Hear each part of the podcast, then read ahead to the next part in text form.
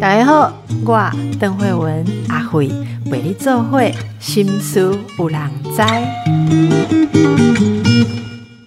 好，那个阿慧欠大家的都要还哈。上一次有答应大家，我们在访这个呃杨立洲导演的时候，呃，就是他他就是朱思倩导演来，我们就除了欣赏他们的夫妻关系、学习之外，有听到这个小倩导演自己的纪录片哦，是就是马上可以看到的纪录片也要上映了，我们要跟大家介绍这个内容啊。那终于今天我们就可以开始来呃。做到答应大家的这个事情哦，因为这时间上很难排到，因为包括我自己临时又有事情，我就很怕说万一错过了哦。很开心，今天我们赶快来谈谈，先欢迎一下小倩导演。导演你好，阿辉你好，我是朱思倩，小倩。是我们来介绍您这次的作品哦，这个叫做《情欲女王》哦，我不是发音不对哦，这个“情”是。擒拿的擒，对不对？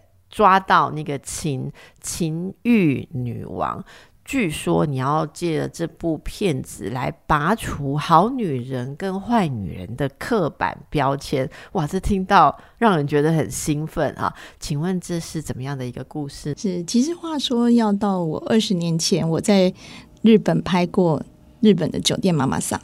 然后那时候公共电视刚开台，所以那时候做了一个纪录片叫《新宿一东口一东》。那时候完成的影片是跟杨立洲导演，他拍男性跑路，然后呃就是有些黑社会啊，然后有些欠情债或欠人家倒会的钱，跑到日本去做呃按摩师傅这样子的一个工作。那立洲拍一部，我拍一部，他拍男性，我拍女性，那我们都在新宿。东口一东，那个新宿一东口一东是我们的片名，就是卡布奇酒歌舞伎町。大家去到新宿的时候，有一个很红的招牌，进去以后全部都是灯红酒绿的吃的餐厅啊，或者是晚上就是酒店，林立带几百家。对，兴盛的时候是据据说千家。那那时候我才二十几岁，刚开始拍摄台湾的女性的这个就酒店的小姐，都是在日式酒店。嗯，然后那个时候看到了台湾的妈妈桑，在那个地方其实也是外也是外籍新娘的故事，对，所以其实那部片子很快完成以后，我们两部片便合在一起，因为有很多那年世足赛，然后有东京的老大抛尸事件，所以很多在剪辑过程，把影片很重要的事情就要剪在一块，所以两部片就融在一起，就叫新宿艺。那个“ “e” ”就是 “aki”，日日本的那个车站的那个字。新宿一东口以东，其实就是一群没有选择的女性，她必须往东走。那个“东”就是歌舞伎町，对，有选择的就可以去各，因为西边其实就是新宿的市政府，就是他们的都厅大楼，就是摩天大楼那边有有选择的。东口出去就是那一边，对，就酒店林立的地方。那所以二十年前我拍了这个妈妈桑，那时候我很年轻，才二十几岁。然后我就回过头来发现，哎，我到结婚生子一直都没有好好的去想，哎，那台湾的妈妈桑，台湾的这些女性的工作者，他们在台湾的生存环境是什么？对，所以我其实一直知道他们都是被贴标签。那我那时候在拍这个过程，也是在拔除标签。所以我再回来台湾，很久当了妈妈以后，重新意识到说，哦，原来我们台湾对待这样当时。送大批的外汇回来台湾，因为当时他们去日本是赚日币，然后那个时候币值很好，在很年轻的时候，三四十年的时候，那个汇差很大，所以他们其实一批人去，我做了很多填调，都没有什么太多资料，大概就是从文章啊、歌曲啊，然后从一些台北的北投、林森北路、中山北路去找一些台湾妈妈桑的一些故事。对，那慢慢的就发现，哎，其实日式酒店其实在台湾是有的。那他跟台式酒店很不一样。他看到这些妈妈桑的一些故事的时候，正巧发现我拍一拍，后来华灯初上上了，他说：“哦，我头的被摄者 Sienna 就是华灯初上里面的其中一位的顾问。他有三个顾问，然后这就是酒店妈妈桑的原型，就是他把他，比如林心如他们，就是跟他们开会这样子。那我其实，在看的就是女性身体，我不是在介绍酒店文化，我也没有在讲妈妈桑的。”呃，只是工作的介绍内容，跟华灯初上没有关系。我纯粹在讲女性身体自觉，因为我自己在想，其实妈妈想提供什么样的服务？她其实在提供一个恋爱的氛围，她在当一个倾听者，就是一个男人下班后，他找个地方放松，他想说说心里的话，可是他没有去找智商师，没有找专业的精神科医师，他去了这个空间。他去喝酒，然后他去放松的时候，有个人可以好像很专注的听他说话。那其实妈妈长在卖的其实就是暧昧。那他们在那个空间不止卖酒，他们卖一种恋爱的氛围。对，所以我其实才意识到，哎，夫妻关系。当然我自己也是因为经历过婚内失恋，就是看了邓慧文医生，我就很有感触，就啊，其实失恋的状况，就是尤其是我在婚姻里面的男女是很。拔不出来的，因为你不会有办法去对外人说什么。所以，其实在这个故事里面，我其实在探讨是女性身体自觉，我怎么样认识我自己的身体的需求，以及怎么样更进一步的告诉我的孩子，你可能需要很早的，不能只是教国中的那十四十五课的性教育的知识，你必须知道很多关于身体该有的事情。连我自己都生完小孩，我都不觉得我很认识我自己的身体。一直到我认识了 Sienna，拍了这部《情欲女王》，那个“情”是擒拿的“情”，就擒贼先擒王，要用“擒”这个字。那个欲望的这个部分是要抓得住的。他怎么样可以可以在两性之间流动？那个情欲才会在婚内有恋爱，再度有嗯，让彼此很交融的。在性生活或者是两性的相处上，即使没有很美满的性生活，也可以相处的像有甜蜜的恋爱的感觉。所以，其实我在影片里面让 Sienna 大量展现，她可以教我们的观众、我们的乐听者看到一个女生怎么样让自己活得很有魅力，让自己很很有很有那个情欲，就是说不是情感的情而已，它其实是。可以撩起大家对自己的好奇，然后也可以更了解自己，更了解彼此。一个这样子的纪录片，这是一个很 很大胆的探问，对不对？很多人其实问到这个地方的时候，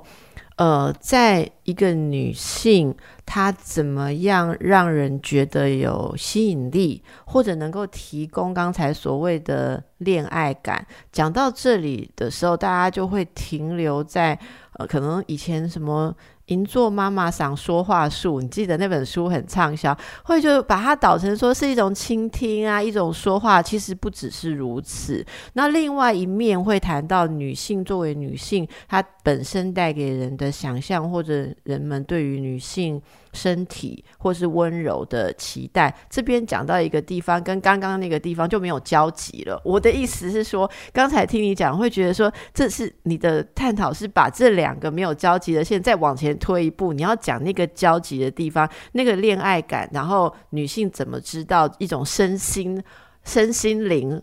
合作运用的状况哦，诶，那这个蛮有挑战性，所以我们预期看到的情欲女王，她会是这个是像席耶娜她工作的场域的实际的状况嘛？因为这是一部纪录片，或者说是访谈，她她来说明一些事情的，我们会看到什么？我们其实会看到她在酒店也有一些工作的画面，她也有私底下生活。那其实当然，我也透过访谈。可以去讲述他自己，因为他在跟客人的这些喧嚣里面，其实我们不太会介入太多的客人的对话，就是远远的拍。对我以前在酒店拍摄的时候，那时候我才二十出头的时候，我记得我拍新宿的东东京的好多酒店的妈妈桑，我都是用小歌女的身份进去的，就是用他们是阿姨，因为那时候他们都四十几岁，其实四十几岁的妈妈桑是行情最好的，就是邓医师我们这个年纪。我们进去是最高薪水的，因为他是要人情世故，很懂的。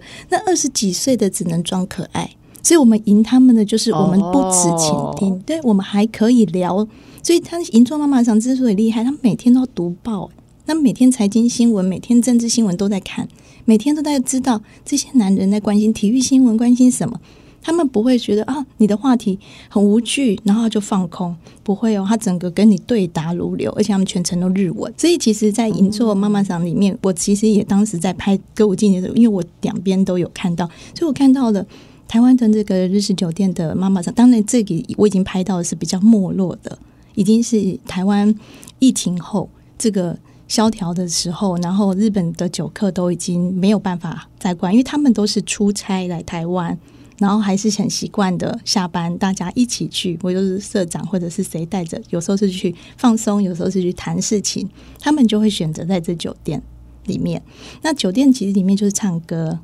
聊天，也有很安静的酒店哦，像图书馆的哦。进去以后，一个客人跟一个小姐讲话都轻声细语，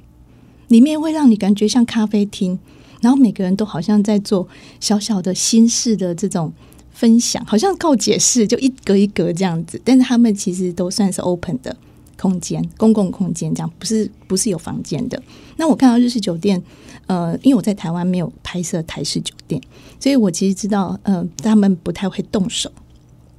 不太会去身体太多的接触，所以日式酒店讲究的就是一种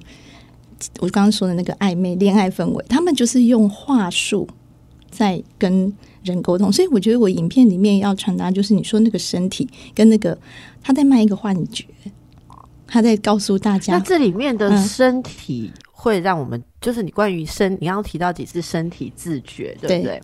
那那个那个那个气氛里面，身体扮演什么角色？就这里面可以给带给我们女性要有的身体自觉，你可以多说一点吗？在里面，其实耶娜她一直在推广情欲实验室。情欲实验室是她想要的。她在林森北路那边做很多导览，她很想让很多人不是进酒店的来好好的认识林森北路这个酒店文化，或者是酒店的文化。她觉得这是很珍贵的，所以她开了很多课程，比如说找按摩师来教你怎么样在两性之间，比如女生的课就怎么样学会帮你的另一半好好的在做前戏的按摩。然后怎么样让自己很舒服的进入这样子的呃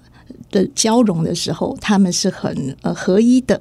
对。然后怎么样告诉自己呃，就是说你在告诉对方你的敏感带在哪里？所以它其实是一个很进阶的课程。我去到那边拍摄的时候，我整个发现我根本是幼稚园，那边都是博士班的，就他们不只是在呃探讨身体。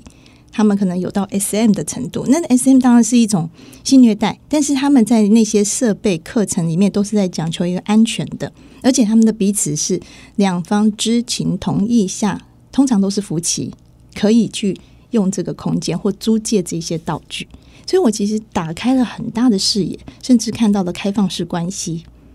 那我觉得开放式关系哦，原来也在这个。里面有去探讨，但是我的影片毕竟是短片，在二十分钟里面，我其实只想告诉普罗大众的好女人，性是可以谈的，而且如果有没有办法说的，嗯，不愉悦的性经验，或者是呃，很多男性朋友是从 A 片里面在学性知识，这是很可怕的。所以我反而觉得他去开了这样的课程，然后我也在拍摄过程去上了一些这样的课程，男生跟女生的课程是分开的，因为角度不一样。他们要上的内容，男生怎么上上那个怎么样让女生在过程中是舒服的，所以他们会有男性的老师或女性的老师在教学员。对，那这样的课程其实很难推广，因为我光有一个朋友也是一个妈妈，然后就跟我说：“哇，我没想到你在拍 Sienna，他想去报名，他朋友推荐他说想在他们的婚姻中再找到一点点涟漪，然后自己想去报名的时候觉得不好意思，万一被认出来，然后就很。”惊讶说：“奇怪，你们都已经结婚了，为什么去上这样的课要害羞？又不是说单身，然后好像很想探寻那个性知识，这样他们就觉得，就是因为结婚啊，所以为什么要？就是你也不可能换伴侣，你怎么会去要上这些课程？好像是自己的需求过多。我其实就觉得，这好像是性观念很不开放的状态之下，然后在台湾性都可以做。”却不能谈这件事，反而我想要很大声的去用影片，而且我的影片很美，我把身体拍的很美，在里面也有按摩师傅怎么教这个身体的让彼此放松的状态。那当然，我的尺度没有到限自己，完全就是呃情欲的语话语都在限自己的边边陲，但是我没有露出任何的。呃，太多的，因为我不是在拍怎么怎么做爱这件事情，所以我其实，在呃传达的是一个身体上面的开放领域，就是我们的身体要很自己很清楚我需要什么这件事情，然后让女生，我的角度比较是从女生出发，就是我是女生，但是我一样可以跟我的姐妹一起讨论性生活，或者是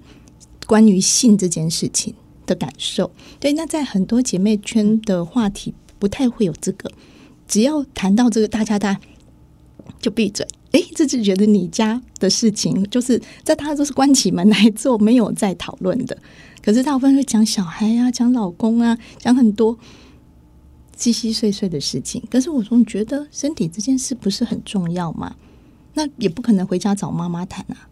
对，那可能就要先找。医生呢？就是如果大家觉得很有心理障碍的话，对我我觉得这个东西有时候连找心理医师都不太容易谈，所以我们现在也有也一些同事发展出呃性咨询、性的心理咨询，或者说性他他其实性的心理咨询就嗯心理治疗啦，哈，性的心理治疗不是。常常不是只有谈心理，因为很多是心理议题，可是有些其实是要加上一些认知行为的练习，所以它是有专业的证照跟呃，我我们认识的几位心理师，呃，国内其实也有几位这方面的专业哦。那所以我觉得你刚刚讲的跟朋友聊这件事情，大家试试看呢。我觉得我看到，如果你跟这身边的朋友要聊说，哎，你在性这边的探索跟期待，我觉得除了闭嘴之外，如果你好一点的朋友可能会跟你说：“你都已经结婚了，你都已经几岁了，你你怎么在期待这个哦？”然后很就是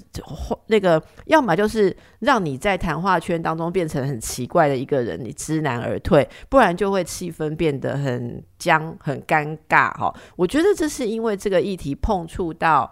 这，这当然是我主观啊，但是我我的实物经验是碰触到太多人的失望。不管是对男性、对女性，跟自己固定的伴侣，在这一块，因为是很缺乏，呃。思考学习的机会，所以很多人都是抱着失望。像很多的女性都跟我说，在智商当中跟我说，她对她的性关系很不满意，可是她不敢开口讲。光是要告诉另外一半她想要怎么被抚摸，她都怕触怒另一半。因为有很多特别的很多男性，一听到女伴竟然有其他的期待，他会很紧张，他会觉得说，虽然你所以你对我是不满意，很多男性会直接说他就不行了。所以这个沟通是非常非常缺乏的。继续来请教我们的。朱思倩导演哦，所以你会觉得拍摄这个呃纪录片呃挑战性很大吗？例如你预期大家看到的话，好会有什么样子的呃兴奋跟什么样的恐惧？嗯，我其实觉得刚开始在接触的时候，我自己是很很惊讶，就说哇，原来性的世界、情欲的世界是一块蓝海，哎，是一个。大家都还不是很能了解跟探索的事情，那呃这件事情，其实在我拍摄的时候，发现挑战最大是我的心理障碍，就是我怎么样去呃看待这些课程的老师，他在很自然的展现之后，我自己不害羞。哦，就他们不尴尬，尴尬的都是别人，真的就是在这个过程里面，哇，他们在教导这个两性的怎么样。呃，前戏啊，或者是说，呃，怎么爱抚啊，怎么按摩啊，然后怎么让彼此很舒服的那个天人合一的状态的时候，哇，我自己又觉得啊，这个等级真的是很惊人的那个程度，真的是有有有级数的，所以我才发现，原来原来这个呃，我刚所谓的蓝海，就是对很多人而言，他其实是很有需求的，他只是不得其门而入，不会认识。不会走进林森北路，大概过到中山北路的时候，就看一下婚纱街，吃一下金华酒店、老爷酒店，大概不会进到林森北路这些条通。那些几条通的那些这些酒店啊，外面大部分日式酒店都是 VIP 制的，你一般客人进不去，就是你是预约制，他比较让他的客人是安全的，就是你是朋友带来的，他比较愿意接待你，比较不会怕遇到乱来乱的客人。对，所以其实一般人是不太。不得其门而入，就是那门也小小黑黑暗暗，然后也不太有看得到里面在干嘛的。所以我自己在拍摄的时候，我就发现，哇，我好难去阐述一个关于情欲，可是我又不是要讲酒店里面的小姐的生存之道。那个华灯初上就演的很精彩了。所以我其实，在回来身体的部分是只有这个妈妈桑，她敢说，因为她阅人无数。他一天的工作量看到的男性，他在跟客人交手的时候，他一眼丈量哦，你四十五岁，大概什么样需求，什么大概就知道彼此他要用什么样的像跳 tango 的方式，不踩到对方的脚，你前进我就后退，哎，你后退我就前进，他是用这种方式让彼此的对话都是愉悦的，到下一次对方还愿意。打电话说啊，我想要再去跟你约个会啊，或者是来你的店里喝个酒之类的。我觉得这都是一个彼此在两性关系该学习的。所以我觉得困难是我要把它做剪辑的时候，我一直退退到很后面看这些素材的时候，我舍弃掉很多比较深层的那个性知识的那个部分，就是我很。很觉得是蓝海的部分，我觉得那个要留给大家去上课。我觉得在这个文化哦，它其实一直都是呃。包括在两性关系或者是性别文化研究里面很重要的一个主题。我们记得很久以前，很多年前，第一次有这个研究论文，好，例如正呃正式的硕士论文、博士论文，在探讨这种呃妈妈上哦，或者是酒店小姐的生活，所以我们都还记得，就是当年就让我们很惊艳的一些论文的写作者，现在都已经是这个性别研究领域的大师了，哈，很很多。我们说得出名字，那当然当初也是以这个什么呃公主啊、小姐的身份去埋伏哈，然后去田野调查的。这个其实有研究领域有过很多，那一直有一个大家很难去解开的问题哦，就是我觉得刚才您谈到的一个很好的点，就是两性都可以从，不管是男性跟女性都可以从这种沟通，像跳 Tango 一样的互动去学习哦，怎么样跟对方有一个比较深。入融洽的呃的互动的建立，不是永远都是女性要去，或者其中一个性别要去服务跟配合另外一方哦。我觉得这是一个很有趣的事情。那我我在其实在想一点是说，为什么这个东西会被割裂？哈，就是很多在一。般的成长经验里面，在社会成长经验里面成熟的女性，觉得我是呃正常或者所谓一般的女性的时候，我就不应该有那一些成分，然后或者说这些东西就没有被放进，我不知道该说什么是没有学习的机会，或没有去承认，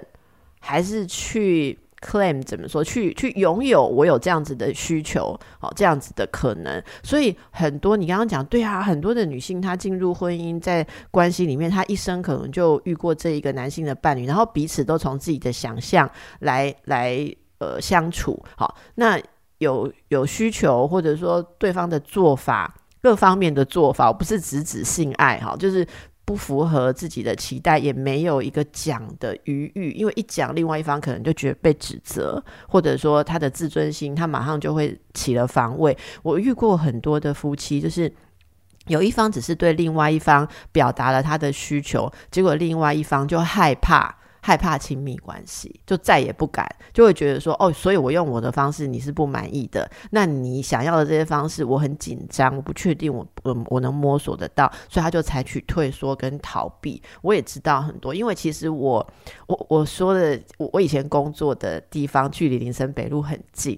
所以其实有一些在那边工作的，因为失眠或什么会。他在门诊会遇到他们，也我也从他们那里分享了很听到很多的故事的分享了哈。然后他就说，有一些人是因为在呃婚姻里面没有办法跟另外一方沟通相处的方式，所以他对另一半其实是筑起了高墙，然后他自己去其他的地方寻求了解。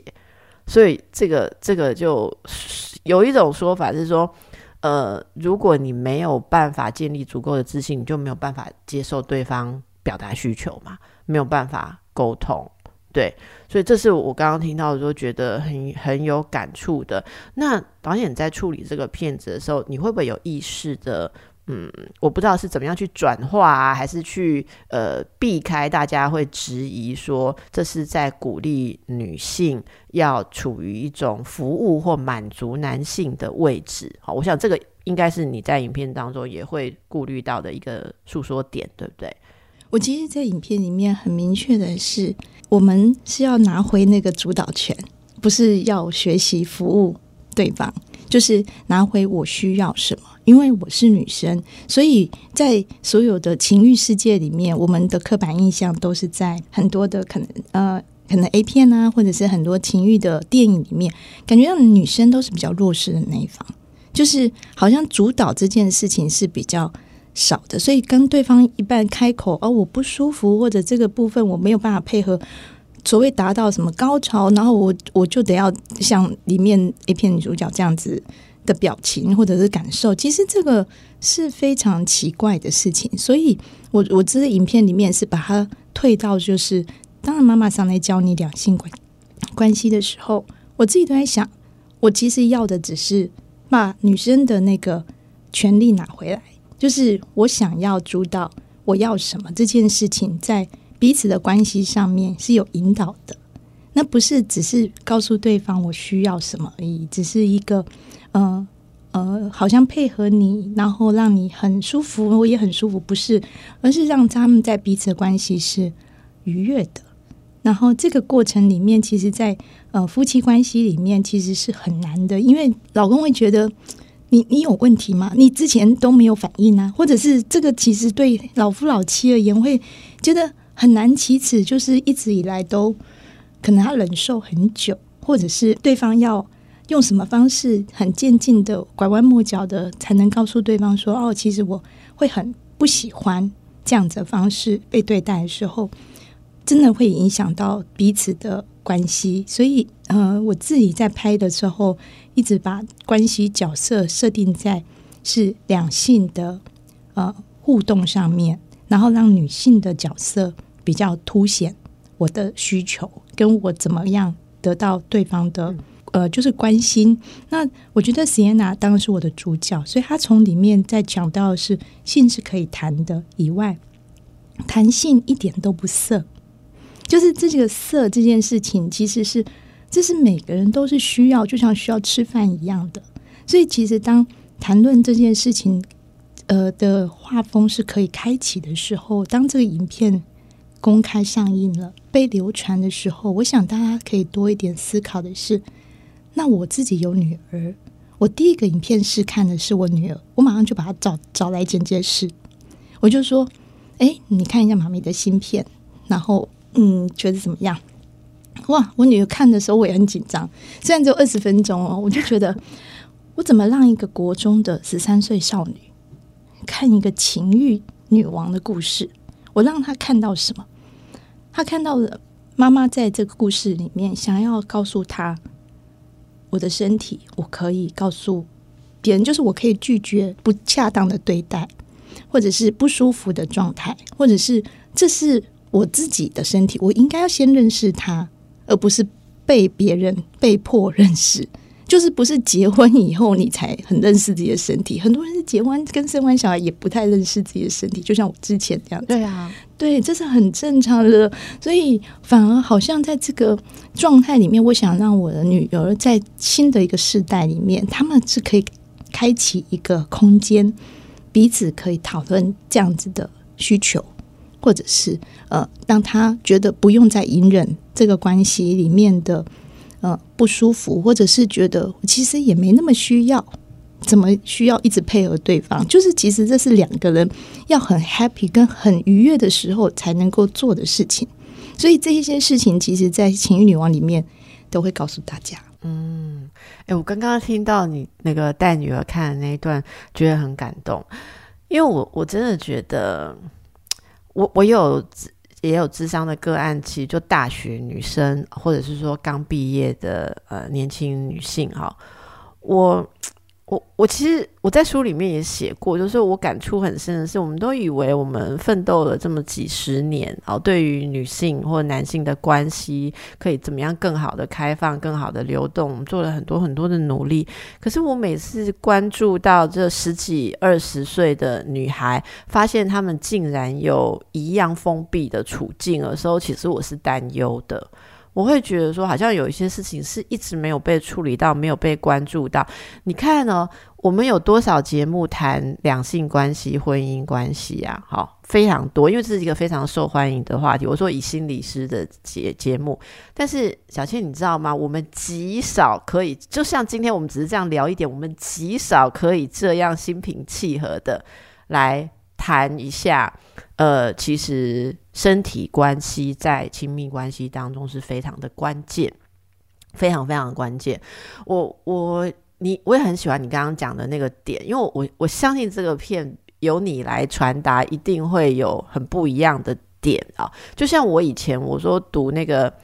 银座妈妈想说话》书，我我我读那本书的时候，应该也才二十几岁。因为作为一个心理医师啊，我觉得说各种说话术我都要学一下。然后我觉得，哦，这银座妈妈想光名字我就觉得应该超强。因为我我也像你一样有知道说，嗯，那种呃，可以跟各种人都能够谈话，谈到他们觉得跟你谈得起来那样子的情形。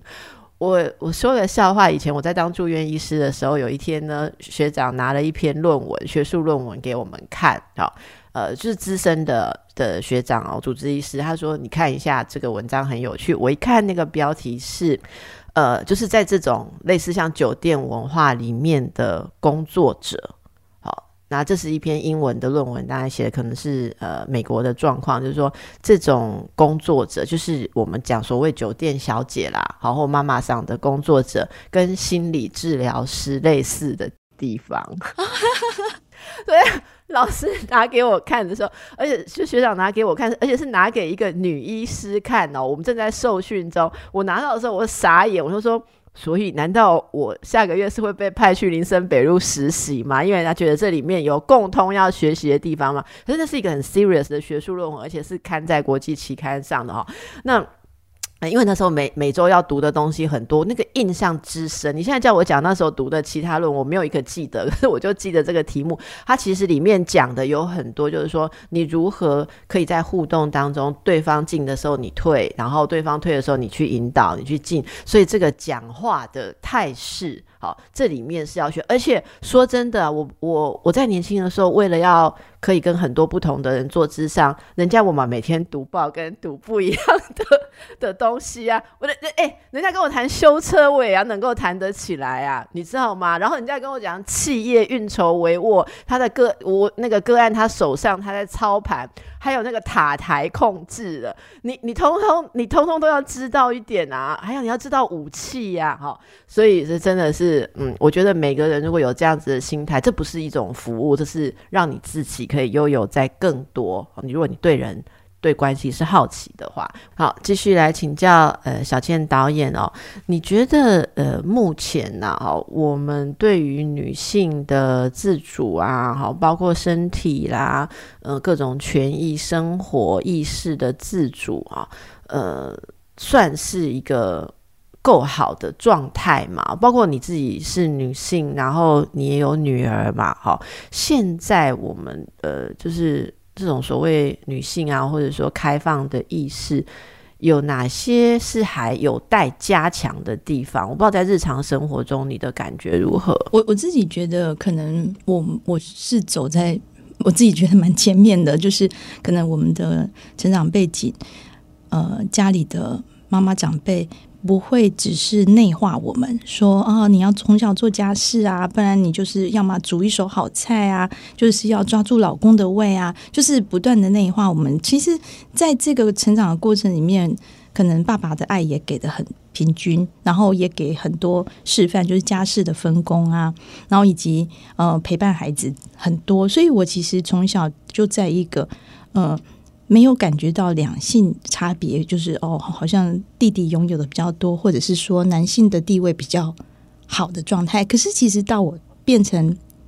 电影工作者、创作者的时候，我就有意识到，在很年轻的时候，当我去现场拍摄，诶，就会有可能有人围观，并不是演员或者是呃工作人员，就会说：“哦，导演是女的哦。”哦，然后就是那种很惊讶，甚至是就是一种 question，就是他打的一个问号。哦，这么年轻的女导演，然后有一种不太相信的感觉。那其实，在职场上，我其实才有意识到，哦，原来在这个导演的这个世界里面，女生还是算少的。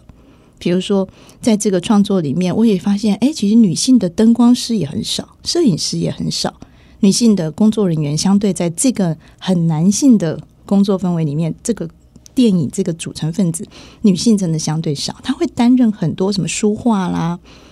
场记呀，就是很相对而言文文书一点的。那现在越来越多女生当录音师、好灯光师，然后剪接师啊，后期也是有。所以我觉得摄影师也是有。所以我就觉得这个嗯，女性的体力上面，她相对的。呃，难以负荷的，像灯光啊，或者摄影这些器材的部分，因为器材的简便或者科技的呃的更新，它会让女性的这个工作者会大量的、慢慢的进来，所以慢慢的觉得好多了。但是我还是觉得，在婚姻里面，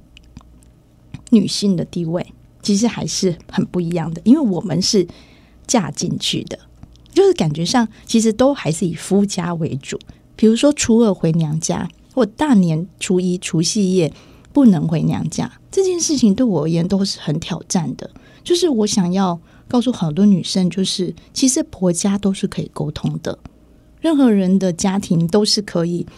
彼此双方可能对方是没有没有妈妈或没有爸爸，就是那个女性的家庭的长辈是孤单的。那是不是可以两家一起过除夕夜呢？或者是说，是不是可以不要觉得初二前就回娘家是会让娘家倒霉？就是不要有这种。好，你女儿先不要回来哦，你回来我我们家好像今年运势会不好。还有我有一些家庭会这样子说，哎，我听到以后我好吃惊。那我会觉得，呃，或者是在比较传统的呃家庭，或者是比较乡下，或者是说呃客家族群对女性的这个部分，我都觉得还是需要努力，让女性的地位更好。尤其在婚姻关系里面，好像就是家事的部分能够分担，像。我跟立州导演，就是我都回去又跟他说，没有洗碗机，那就是你去洗，不然就是你觉得疗愈的事情你去做，那我觉得疗愈的事我去做，就是这个事情家事是要摊开来讲，分开，呃，把它当做是一起 share 的工作。抚养小孩也是，陪小孩玩，陪小孩睡觉，这不都是彼此要一起分担的吗？所以在婚姻里面，如果还发生像韩国的这种，嗯，就是那个。呃，八十二年的金智英，八二年生的金智英，对那样子的故事，哇！我光看预告片我就觉得是惊悚啊！那是对很多女性，可能在韩国里面更为他讲出来以后，这个导演被骂翻，被男性骂翻，觉得不是很正常的事情吗？就是一个家庭主妇要去做家事啊，为什么把他诠释的好像她不需要做这些，或者是她不应该，她应该争取更多的权益？那我就想问，那如果今天是我们家的女儿变成金智英，变成这样的一个角色，就于心何忍呢？那我就想，这个部分换到媳妇的角色，也是别人家的女儿，其实会不会以后大家在过年的时候不会这么的守旧，就是会把女儿推在门外，或者是说，大家可不可以一起都一起过年啊？或者会不会不要这样分初二回娘家，或者是除夕夜一定得只有在夫家？之类的，或者是女孩子结婚了以后，你就一定得要呃做长男的媳，像我是长男的媳妇，哎，长男媳妇就有很多长男的媳妇被框下来的事情，你好像不做，你心理上会觉得是不是我太叛逆，又是一个逆袭，这不是一个好媳妇，或者是会很担心别人的耳语。但是我后来都觉得，告诉自己，我孝顺我的公婆，是因为我爱他们。我也把他们当做自己的爸爸妈妈在看待，我不会有小媳妇的心态。当别人给我冠上长男媳妇，我自己也调侃：对啊，我就是长男的媳妇啊。可是长男的媳妇不止要要做这些事情外，好多事情大家都可以讨论。诶，我的弟媳也很好啊，他们也可以一起跟我分摊一些事情。就是不用全部把责任都揽下来。所以当妈妈这件事让我觉得更茁壮，自己心理上面就是谁说妈妈就一定要当好最好的妈妈，good enough mother 就好。够好就好，所以我在想，够好就好，对我而言，一直是在我做家事，像前阵子很流行那个 家事断舍离的这个这个这个家家事女王，突然她说。这陪伴小孩，马里会，马里会更重要。对，对，他终于有人间的觉悟的时候，我就心想，这对我根本就不是个问题啊！因为整理家务这件事，本来就是你要做到什么极致，永远整理不完。你要分类到什么你要断舍离到什么极致，这个都是每个人的个性跟选择。但是，当我们把需求焦点就放在我其实可以有更好的陪伴小孩的 quality time 的时候，我会觉得那些事就对我而言不碍眼啊。也不会那么的重要，或者是这件事是可以夫妻一起讨论我们的标准啊。我老公标准很高，那他的部分就要他自己去提高那个标准，他把它扫得很干净，或全部都摆成直角，他才 OK。可对我而言，收纳就到一个程度，这就是每个人舒服的状态。所以夫妻关系，如果我我如果是要照着那个呃社会规范来说，就是啊，每天就是起床啊、打扫啊、拖地啊、洗衣啊，我觉得我人生应该就。废掉了，就是我应该就没无暇去思考我存在到底带来这个世界什么样的作用，并不是说做全职家庭主妇就不重要，是非常重要，因为跟每个人个性不一样。所以当我在做家事的时候，我其实还是在思考问题。我三天前见过这桶衣服，我三天后又再见到它，有什么方式可以让我在做家事的时候，诶，感觉到我其实是有在不只是劳动。因为它不是运动，它就是在劳动，但是它又让我觉得身心愉悦。就是我自己得要转念，或者去不小心就想到一个很好的一个故事的点，我就觉得哎，这个对我而言是有有趣的。嗯，我觉得最重要的点，我觉得小倩你今天做一个很棒的结论，我们也跟听众朋友就在这个结论上多感受一下哦。嗯。作为一个女性啊，我我觉得说，我我昨天很高兴的在一个会议当中，知道我的节目的听众男性竟然有一半甚至以上。这，所以我我非常的开心，这些话可以被很多男性朋友听到，因为我觉得真的，因为我的工作，我接触到很多男性的想法，男性的个案，男在夫妻咨询当中，男性的说话啊，我我觉得没有一位男性希望他的伴侣被传统的女性角色压死而没有存在感。用性关系来讲，就是没有一个男人希望他的女人是死鱼嘛，哈。那其实，在一般的沟通关系当中，也没有一个男性希望妻子心死或被家事忙到不再有趣味、不再有活泼的存在感。人很难去爱一个一个没有生命力的人呐，哈。所以，我觉得两性之间如何我们都能够克服自己的恐惧，相信呃沟通。互相来合作是可能的，我想就从我们今天说这个情欲好开始哈。那情欲女王不一定我们每一个女人都要做王或男人做王，而是我们彼此相处的时候都能让对方觉得我愿意为你的快乐而做一点什么，而我相信你也会这样对我。好好，所以请大家把握，不要忘了去看情欲女王。非常谢谢实现导演的分享，祝福大家，谢谢邓医师。